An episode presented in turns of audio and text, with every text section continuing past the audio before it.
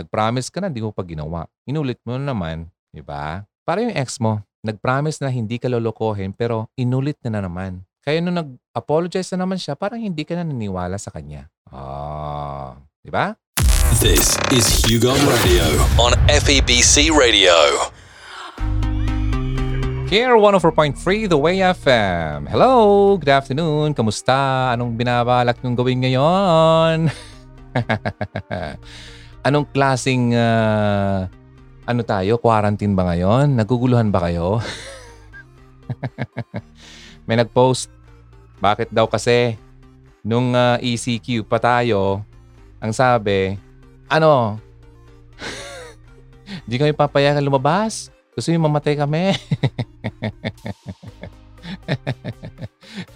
Ngayon medyo pinagaan na yung ano, yung quarantine uh, level. Sasabi naman, ano, papalabasin niyo kami, gusto niyo mamatay? Ay nako, ba't ganon? Okay. Anyway, uh, na-share ko lang at nakakatuwa lang talaga. Okay. Ilighten lang natin ang ating pag-uusapan ngayon. ang pag-uusapan natin ay Paano ba ang tamang pag-apologize? Okay? How to properly apologize or sincerely ask for forgiveness. Ikaw ba ay uh, nakagawa ng kasalanan sa isang tao? Or ikaw ba ay nagawa ng kasalanan ng isang tao? Ano bang dapat gawin? Paano ba ito ginagawa? Ayan. Yan ang dapat namin pag-usapan ngayon kasi maraming uh, mga bagay na nangyayari sa buong mundo na nagkakos ng hindi pagkakaunawaan. Kahit ng aso ng kapitbahay namin ay umaagree at ang ingay ngayon. okay. Despite ng best intentions, may mga times sa relationship natin, whether it's personal or professional, ay magkakaroon talaga tayo ng uh, pagkakataon na pwedeng masaktan or makasakit ng ibang tao. Di ba? Minsan naging careless tayo sa ating mga pananalita, naging insensitive tayo sa ibang tao, sa pakiramdam nila. Okay? And in some cases, yung actions mo ay might be taken out of context. Minsan hindi ka naunawaan. Hindi naman pala yun ang intention mo, pero yun ang boss nila. Whatever the case may be, kailangan mo pa rin talaga mag-apologize to someone for something na nagawa mo. Since it won't always be possible na i-avoid mo yung coworkers mo, yung friends mo, your family member mo, kapag ang yung mga emotions nyo are running high, di ba? Puro nagalit. You need to learn how to ask for forgiveness and deal with these uncomfortable situations. So, learning how to apologize properly and sincerely ay importanteng skill po yan. It's a crucial skill kung gusto mo magkaroon ng long-lasting relationship sa loob at labas ng iyong samahan, trabaho man o pamilya. So what is an apology? Ano ba yung mga elemento nito? What does it accomplish? Have you ever had someone say, sorry? Hmm, sige, sorry na nga. Sa'yo? Parang pero, but you don't feel like forgiving kasi yung taong yun parang you feel like parang na-force nang siya at hindi siya sincero. Kung oo, then you know, ang good apology ay really hard to come by. Ang hirap. Di ba?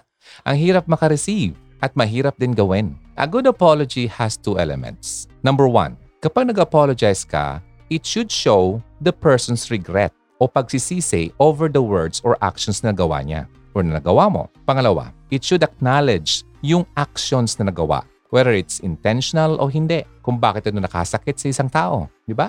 Kailangan mong i-acknowledge, kailangan maintindihan ng iyong pinagsasabihan kung ano yung action na hinihingian mo ng patawad.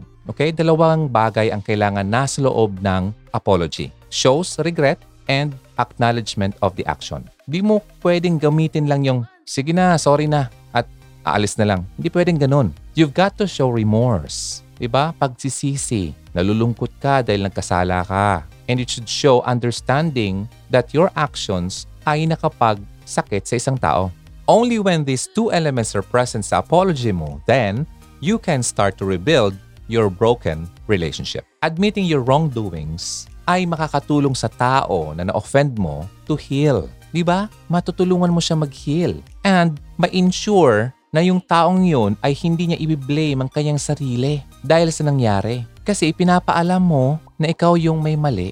Sa part mo naman, taking responsibility will strengthen your reputation bilang fair and honest person at makakapagbigay ito sa iyo ng confidence to come clean kung sakali man magkaroon ulit ng pagkakataon na ikaw ay makagawa ng pagkakamali in the future. At makakapagbigay ito sa iyo ng sense of relief after talking things through with the person na na-offend mo. Di ba ang sarap sa pakiramdam kapag nakapag-apologize ka sa isang tao kahit man na hindi ito magbigay ng forgiveness? At least naalis mo sa damdamin mo. So, ito yung mga bagay at mga pagkakataon na warrant an apology or kailangan mo mag-apologize. Here's a list of professional and as well as personal situation na kailangan mong mag-apology or magkaroon ng good apology. Hindi lang apology ha. Now, number one, sa work and business. For example, failure to deliver on time yung trabaho mo according sa napag-usapan.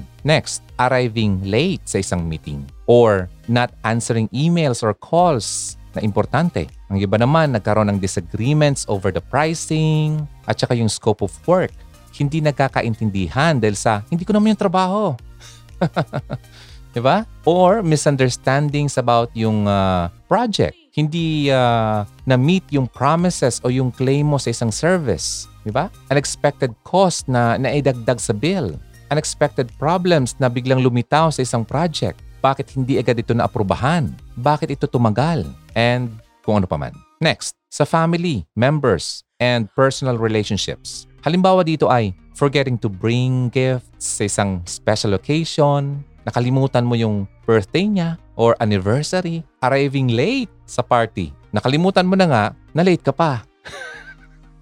or ignoring a friend's or family member's messages. Importante pala, di mo nasagot. Halimbawa naman, money-related disagreements. Ilan ba yung kailangan nating i-spend sa bakasyon o sa pagbili ng anumang bagay na kailangan or saying something na inappropriate. Minsan nakakapagsalita tayo ng pabigla-bigla. So ano ba yung negative consequences of not asking for forgiveness? You know what? Not apologizing or giving a half-hearted apology, yung parang hindi luto, napilitan lang, it will damage your relationships with your friends, your family, and colleagues. Makapagbigay ito ng distance from you and your close friends you once talked to. Di ba? Yung lagi mo nakakasama dati, ngayon hindi na. Kasi nga nagkaroon kayo ng, hmm, problema. Makakapagbigay ito ng strain sa work relationship mo. To the point na parang di mo na feel makipag-usap sa iyong team or di mo na feel na makapag-join sa iyong mga katrabaho sa lunch breaks. Di ba?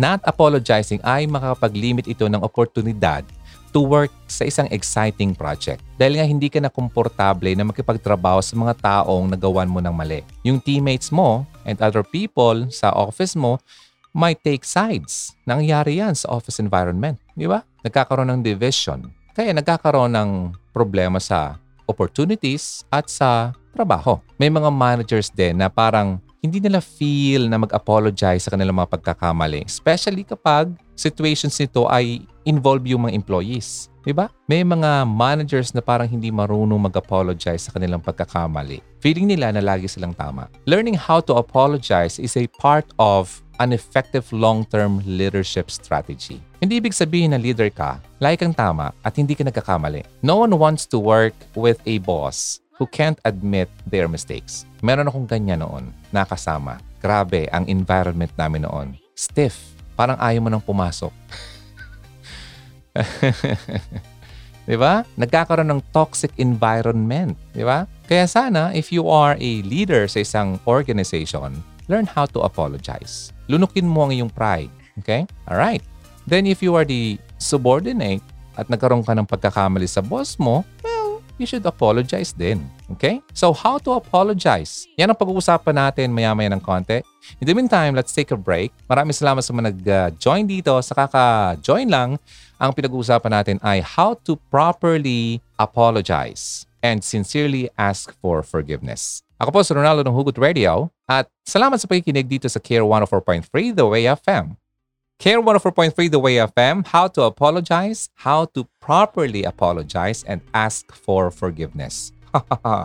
Yan ang pinag-uusapan natin ngayon dito sa Hugot Radio episode natin this Sunday. Ako po si Ronaldo sa mga hindi na kakakilala. First time dito, maraming salamat po sa pag-join. Every Sunday ito, 12 noon hanggang 1 o'clock dito sa Care 104.3 The Way FM. Now, how to apologize? Step by step. Step by step.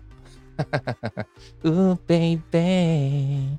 You already know how an insincere apology can parang affect your relationship. Di ba? Yung hindi sincere, napilitan lang. Now it's time to learn what constitutes, ano ba talaga ang dapat na laman ng isang complete apology so you know how to apologize the next time na nagkaroon ka ng situation na katulad nito. Narito yung five steps ng apology natin. Five-step apology framework of psychologist Stephen Scher and John Darley. Okay, number one, express remorse over your actions. Na-mention ko to kanina, di ba? Start your apology by saying, I apologize. I'm sorry. Follow it up with a brief phrase summarizing your feelings of remorse over what happened. Kailangan mong uh, ipakita na you mean it kapag sinabi mo yung mga words na yon. And be specific about what you're apologizing for. Di ba? For instance, sabihin mo, I'm sorry, uh, nasigawan kita kanina. Nahiya ako sa'yo about losing my temper. Ganon. Specific, di ba? You're sorry for what? Ano nagawa mo? Nasigawan mo? Yun. Ano nararamdaman mo ngayon? You feel embarrassed. Di ba? So yun. Next, empathize with how the offended party felt. Ano ba naramdaman? You should empathize. Next, you need to show dun sa taong na saktan mo na naintindihan mo ang kanyang nararamdaman dahil sa nagawa mong pagkakamali sa kanya. The more specific you are explaining the offending actions na nagawa mo in relating to that person's hurt feelings, the more sincere your apology will become. Okay? So, kailangan mong maging clear, specific. Halimbawa, alam kong mali ang paninig ako sa iyo kanina dahil sa hindi natin pagkakaunawaan sa project natin. Naintindihan ko ang nararamdaman mo na napahiya kita sa harap ng mga tao. Ganun. This apology will come across as sincere because specific, di ba? Na-mention mo that you were yelling dahil sa project nyo at uh, nag-apologize ka dahil na-offend mo yung tao, napahiya mo sa harap ng mga tao. So yun, Narito naman yung mga transition or phrases that you can use when you are apologizing. I was wrong because. I wish I didn't do it dahil. Ang nagawa ko ay nakakos sa'yo ng ganito at maling-mali ako dito. Ganun mga samples. So, pangatlo, i-admit mo yung responsibility mo. Kapag mag-apologize ka, don't use the word but and the phrase if you felt. Di ba? I'm sorry, but and I'm sorry if you felt. Pasensya na pero Di ba? Parang hindi siya sincere. Parang pag-admit kan sa iyang pagkasala. Walang responsibility na ina-admit. May mga narinig ka mga apologies galing sa mga politicians, sa mga matataas na mga tao, na mga may katungkulan, and anyone na may uh, speechwriter na binabasa nila. Diba? It's easy to mix apologies with explanations and justifications. Diba? When you apologize, just take the responsibility. Huwag mo nang i-justify. Ahaba lang eh. You'll have a chance to explain your point of view. Pero, don't force it sa iyong apology. You can explain your behavior later kapag yung taong yon ay no longer hurt at calm na. Diba? And okay na siya na pakinggan ka. Kasi kadalasan, when you apologize to a person, yung taong yan ay hindi naman agad-agad yan makakapagbigay sa iyo ng forgiveness, harapan. Not all the time. Pwedeng it will take time. A day, a week, a month, a year, a decade. Depende sa tao. But what if the reason someone is mad at you isn't your fault? Di mo pala kasalanan, pero galit yung tao sa iyo. For instance, yung manager mo nag-set ng deadline. Pero hindi ka nabigyan ng materials para makumpleto mo ang trabaho mo. So kaninong kasalanan?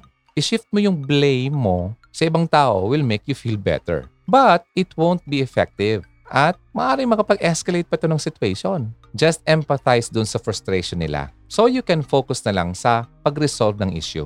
For example, yung client mo, frustrated. Kasi hindi nga na-deliver ng tama yung napag-usapan nyo. So you ask for an apology. Acknowledge your client's frustration. Apologize for miscommunication. And ask questions para maayos ang uh, issue na yun. Diba? You should say, I'm sorry we had a misunderstanding about blank, yung complaint. Then, quickly, balik ka doon sa conversation by asking questions kung paano mo to maayos. Offer help.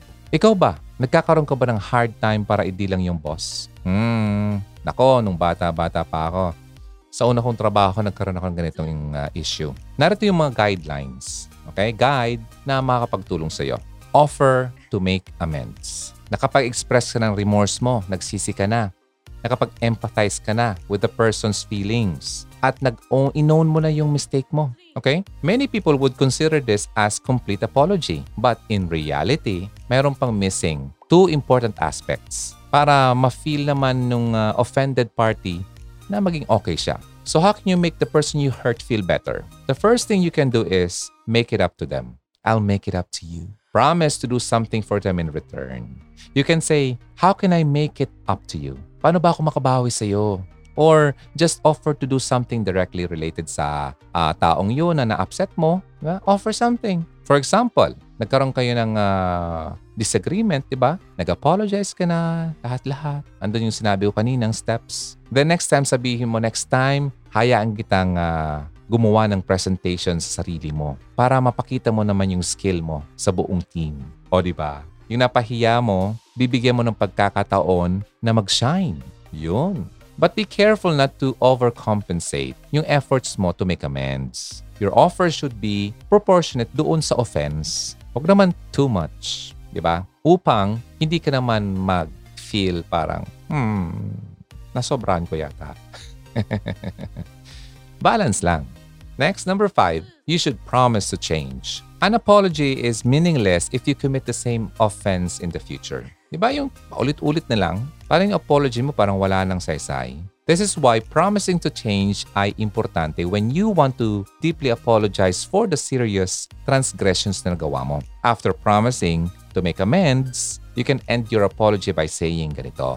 Magmula ngayon, I'm going to blank. Ano yon? Upang hindi ko na ulit ito magawa. Ganun. Do your best to follow through the promise. Otherwise, yung next apology mo will be less sincere to the person you offended regardless of how sorry you feel. Hindi ka na paniniwalaan kasi nag-promise ka na hindi mo pa ginawa. Inulit mo na naman, di ba? Para yung ex mo, nag-promise na hindi ka lolokohin pero inulit na na naman. Kaya nung nag-apologize na naman siya, parang hindi ka na naniwala sa kanya. Ah, di ba? Now, may mga times na kailangan mag-apologize sa pamamagitan ng sulat how to write an apology letter. Minsan, writing an apology letter is necessary when the person you offended doesn't want to see you.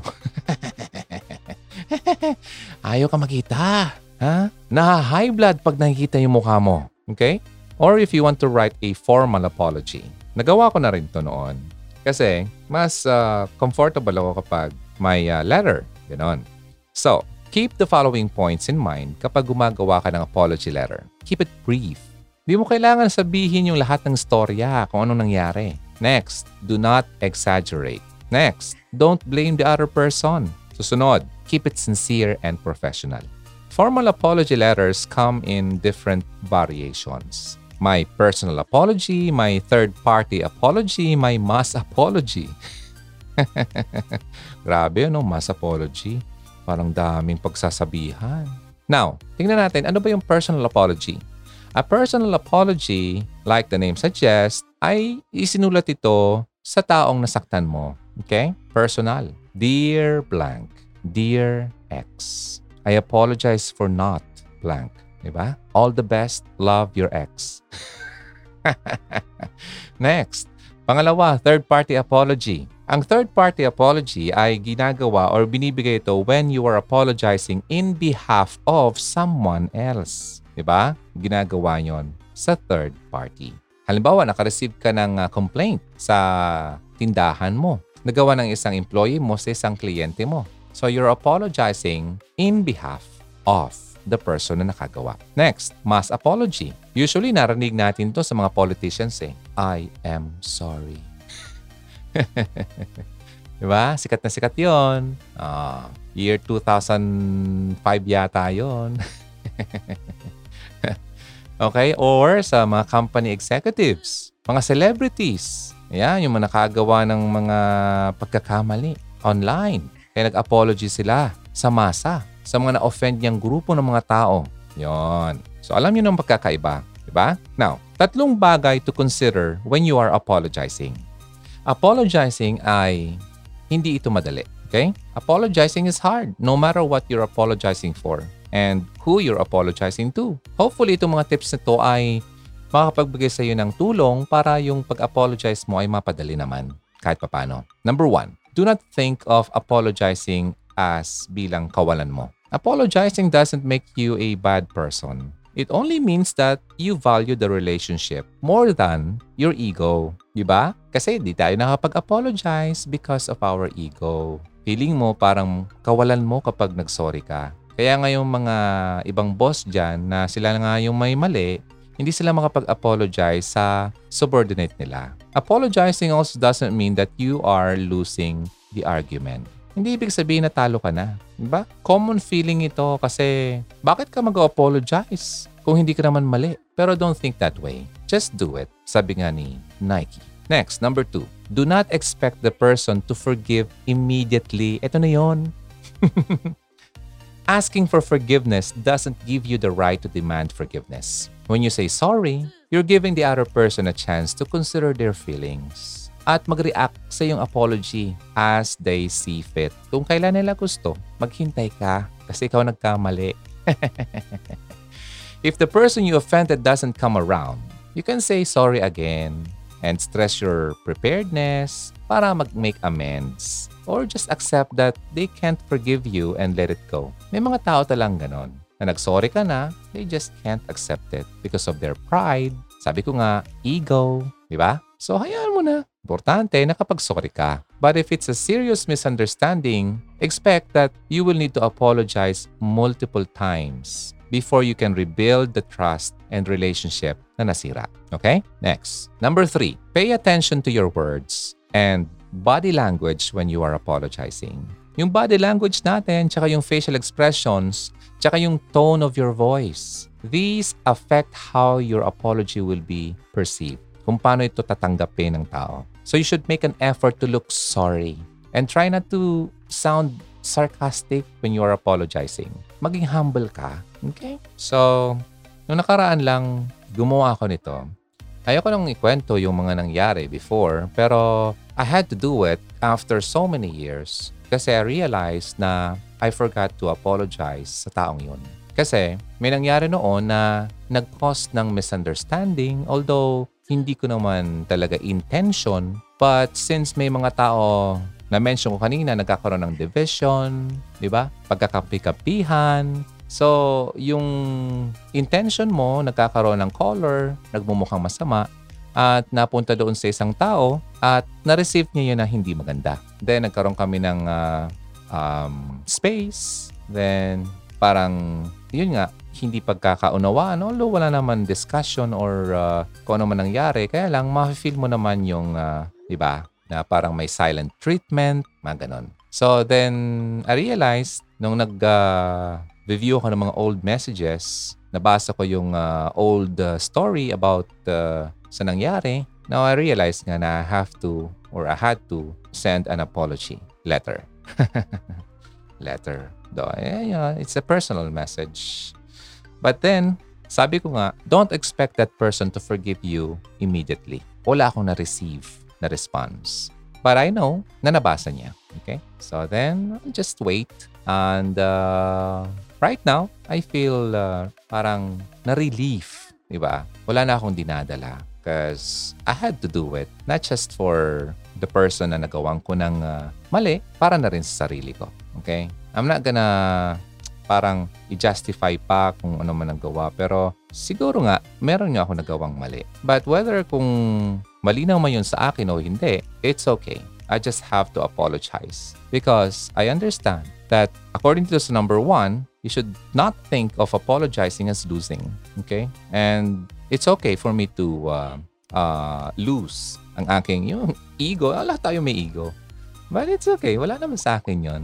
I have to be humble kasi lahat naman tayo nagkakasala. So, hindi lang siya yung nasabihan ko ng apology kasi isang ano yon, isang grupong tao yon.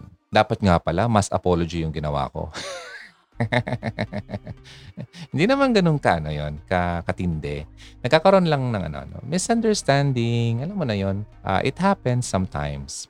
So, yun, tapos na yon. Then, uh, may mga times talaga na kailangan mong uh, mag-isip-isip ano ba yung nagawa kong mali? Bakit siya ganito? Bakit siya nagalit sa akin? Minsan sa una, parang hindi mo alam kung ano ba yun ang nagawa kong mali. Kasi ganito kasi yan. Ang aking natutunan, lalo sa isang uh, organization, sa trabaho man, o sa kung ano man na samahan. Learn how to control your mouth and alamin mo kung sino ang pagkakatiwalaan mo. sa isang mga organization, trabaho, working place lalo na, may mga tao talaga na sisiraan ka. Lalo pa kung merong competition na, na nangyayari, um, pagandahan ng pangalan, um, pagandahan ng uh, gawain, paramihan ng uh, sales, palakihan ng uh, kakilala, di ba? So, hindi yun mawawala talaga. May mga taong ganon. Then, sabi ko nga, alamin mo kung sino ang pinagkakatiwalaan mo kasi may mga tao na minsan kakusapin ka, akala mo okay siya sa'yo. Di ba? Papakagatin ka. Papapasukin ka. At kapag nakapagsalita ka na, gagamitin yung mga salita mo para sa ikakapahamak mo at para sa ikakabuti niya. Nakuha niya ako? So kaya, importante na kailangan mong kontrolin ang bibig mo. Huwag kang magkwento ng isang tao sa isang tao na wala yung presence ng taong yon kung saan kayo nag-uusap. Nakuha niya ako. Kasi yung taong kausap mo na nakwentuhan mo about this person ay iba na pala ang probably understanding niya or iba yung magiging interpretation niya kapag siya ay magsalita na or kapag na-retell na niya yung kwentong sinabi mo sa kanya. At napunta yun sa ibang tao at iba na naman yung interpretation, iba naman yung words na ginamit at napunta doon sa taong napag-usapan nyo. Di ba? Iba na. Iba na yung words na nagamit. Iba na yung gawi ng pagsalita. Yung intention mong maganda, napapasama kaya nga kung mayroon kang problema sa isang tao, lalo sa isang organization, kailangan mong kausapin siya ng harapan. Okay? Sabi nga ng ano, isa pang tip, sabi ni Eddie Garcia, ano ang isang uh, sikreto kung bakit siya tumagal sa industriya? Ang di ko makalimutang sinabi niya. Kapag may na-receive ka ng isang kwento patungkol sa isang tao, lalo kung masama ito, it should stop sa iyo. Huwag mo na itong ipasa pa sa iba. Yun, hahaba ang iyong buhay sa industriya. diba? So, hindi ikaw ang magiging uh, bridge or daluyan ng uh, masamang balita. Kaya nga kapag may chismis na, don't entertain gossips. Although yung nangyari sa akin, hindi naman gossip kasi first-hand experience yun. Okay? Nagawa talaga sa akin. I was just uh, parang uh, sharing kung ano yung experience but hindi ko naman sinisiraan yung tao. In fact, I was praising the person na magaling siya, but he is just, you know, parang ganito, uh, very strict or sometimes, you know, parang feel mo naman kasi ang isang tao kung, di ba, may pinapanigan or hindi ka gusto. But noon, probably yun ang aking pagkakaintindi. But now, mature na at uh, tumagal na ng maraming panahon, na-realize ko na para naman pala yun sa aming kabutihan. So, yun. So, it takes time and maturity to understand a situation. So, kapag dumating sa punto na ganun, nagkaroon ka na ng uh, realization, then don't uh, be uh, ashamed of uh, parang aminin ang iyong pagkakamali and apologize sa taong nagawan mo ng pagkakamali. Although it was not intentional, kasi you were just uh, sharing your experience and uh, your feelings, yun nga lang, sabi ko, may mga tao talaga na iba na ang interpretation sa sinabi mo. At nakwento pa sa iba, nagkaroon na ng sides, division, ganun-ganon, nasira na yung kwento. Oh, so yun. Kaya ingat kayo ha, ingat kayo. Lalo sa mga baguhan dyan, sa mga pumapasok pa lang sa isang mga organization, yan, iwasan nyo ang mga ganyang mga situation. Alright? So, hugs, maraming salamat po sa pakikinig. Pero meron pa tayong tips. Huwag muna kayong umalis. I'll be back for more. And after this short break, may sasabihin ako sa inyo. Very important, but uh, it should end our conversation very parang with a bang. Importante naman kasi yon. Okay? I'll be back. KR 104.3 The Way FM. Yes, almost done. You know what? Apologizing. Ay, alam mo ba? Most of us hate it. Hmm, hindi natin gusto yung i-admit yung ating mga pagkakamali kasi it's hard to ask for forgiveness. It's hard to ask someone to forgive us. Diba? Especially kung yung uh, person na yon ay partly to blame. Hindi mo naman talaga kasalanan totally. But apologizing, you know what? It's part of seeking humility. Humility is a character. Importante yung character na yan. Sabi nga, humble yourselves in the sight of the Lord and He will exalt you. So apologizing humbles us. You know, mahirap. It takes a lot of courage to do it. Kakainin mo yung fried chicken mo. diba? Apologizing humbles us by reminding us that we are not perfect. Sabi nga dun sa isang taong uh, na pagsabihan ko ng uh, apology, sabi ko pakisabi na rin sa iba, sabi niya sa akin, lahat naman nagkakamali. We are not perfect and we need forgiveness from God and from other people. Ikaw, perfect ka ba? Hindi ka ba nagkakamali? Hindi mo ba kailangan ng forgiveness ng ibang tao? Di ba wala namang ganun? Di ba? So, kahit namang matanda na tayo, we sometimes act like children. Di ba? Minsan, ganun tayo eh. Di ba? Many times, saying sorry, parang, ah, hirap.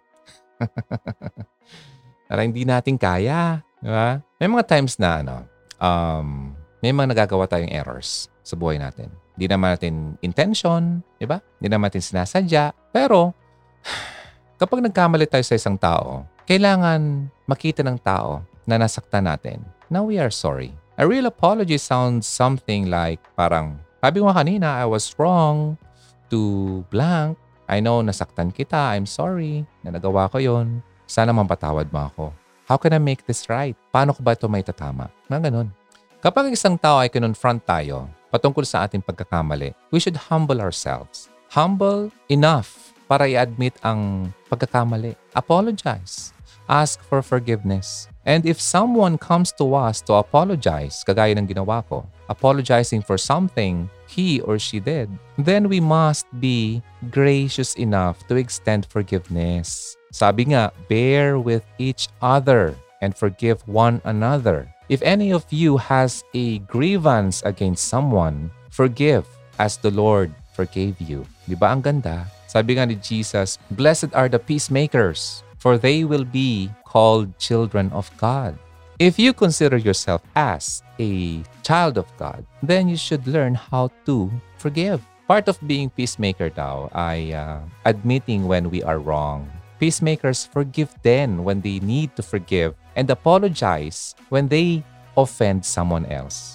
Are you a peacemaker? Apologizing is difficult, but it helps us grow to be more like Jesus by humbling us and teaching us about grace. Magbigay ka ng grace kasi you need that then, di ba? So how can you forgive those who sin against you? Everyone has been wrong. Lahat tayo nagawa ng mali at lahat din tayo nakagawa ng mali sa iba. Naka-offend tayo at na-offend tayo, di ba? So how should we respond when such offenses occur sa atin? How should we do it? How should we forgive others? It says, be kind and compassionate to one another, forgiving each other just as in Christ God forgave you. Diba? Ang ganda kaya nun. So why do we forgive? Dahil we have been forgiven. Napatawad na rin tayo. Our forgiveness of others should reflect God's forgiveness of us. Diba? Kung pinatawad ka, you should learn how to forgive din ng ibang tao. Kagaya ng pag-forgive sa iyo. Diba? In order to forgive those who sin against us, tayo, we must first of all understand yung God's forgiveness. Kasi kapag hindi ka makapag-forgive ng ibang tao, that means you don't really understand God's forgiveness. Diba? Probably hindi mo pa na-experience. Kasi hindi ka nga marunong magbigay. When we forgive, we must be glad, graceful, loving, kasi it should be gladly, gracefully, lovingly extended yung forgiveness natin doon sa taong nagre-repent we should always be willing to forgive when given the opportunity. When someone is asking for forgiveness, you should extend yung forgiveness. Hindi mo na patagalin. Di ba? Not just seven times, but 70 times seven times. Narinig mo na yon? Refusing to forgive a person who requests it demonstrates ano, bitterness, anger. None of these are traits ng isang totoong Christian. Kasi you you are refusing to forgive the person, that means bitter ka pa rin. Meron ka pang anger, di ba? To forgive those who sin against us, Yes, it requires patience. We should overlook na lang yung mga minor offenses na nagawa sa atin. Ba? If anyone slaps you on the right cheek, turn to them to the other cheek also. Di wag ka na mag-respond. Yeah? Sinampal ka, sampalin mo rin. Hindi na, eh, di na natapos. Okay? To forgive those who sin against us requires, ano, transformational power of God sa buhay natin. Kaya nga sabi ko kanina, kung hindi ka makapagpatawad, that means wala pang transformational power ng Lord sa ating buhay. Wala pang nagbago. Hindi ka pa totoo. It's Japek. Hindi ka pa totoong Kristiyano. Diba? Merong something deep sa pagkatao natin na parang gustong-gusto mong bumawi, mag-retaliate. Diba? Ganun ang human nature natin eh. Nasaktan ka, gusto ko rin saktan. But in Christ, binigyan tayo ng pagkakataon na magmahal ng ating mga kalaban. Enemies. Love your enemies. Do good to the haters. Hi, haters! Dami ko niyan. okay? Bless the cursers. Kinakurse ka, bless them. And you should pray for the abusers. Pray for them. Jesus gives us a heart that is willing to forgive and will work to that end.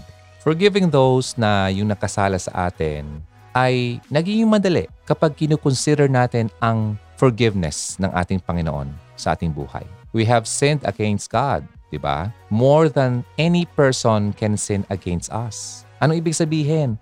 Mas marami tayong pagkakasala sa ating Panginoon kaysa yung nagawang kasalanan ng ibang tao sa sarili natin. Sige nga, isipin nga natin, ano nga kaya yon? Alam mo yon, ako hindi ako perfect. Marami akong ginawang ganun. So, pero napatawad ako ng ating Panginoon. Sino ba naman ako para hindi magpatawad ng iba? Kasi yung sobrang laki ng pagkakamali ko ay napatawad niya, pero yung nagawa ng tao sa akin ay hindi ko mapatawad, di ba? God promises that when we come to Him asking for forgiveness, He freely grants it. Binibigay niya yan. Yung grace na ini-extend niya sa atin to those who seek forgiveness should also be extended to those who seek our forgiveness. Kaya kapag ikaw ay nag-seek ng forgiveness ng iyong kasalanan sa ating Panginoon, kailangan mo rin ito ipakita sa ibang humingi sa iyo ng kapatawaran. Care 104.3 The Way FM. Maraming salamat po sa mga nag-spend ng time dito sa ating uh, episode, How to Properly Apologize and Sincerely Ask for Forgiveness. Sana may manatutunan tayo ngayon. Ano? At sana, kung nahihirapan pa rin tayo magpatawad sa ibang tao, ay ngayon na rin po. Sana mabago na yan at makapagbigay na tayo ng grace sa mga taong humingi sa atin ng kapatawaran. At kung ikaw naman ay nakagawa ng kasalanan sa iba, I pray na mabigyan ka ng lakas upang makahingi ka ng kapatawaran sa taong nagawan mo ng kasalanan. Thank you, Hogs! Thank you, Kyrians! My name is Ronaldo ng Hugot Radio. I'll see you again next time. Hi! Ang sarap naman itong pag-uusap. God bless you! Don't forget, this is Hugot Radio. Always believe in love and keep the flame burning. Bye!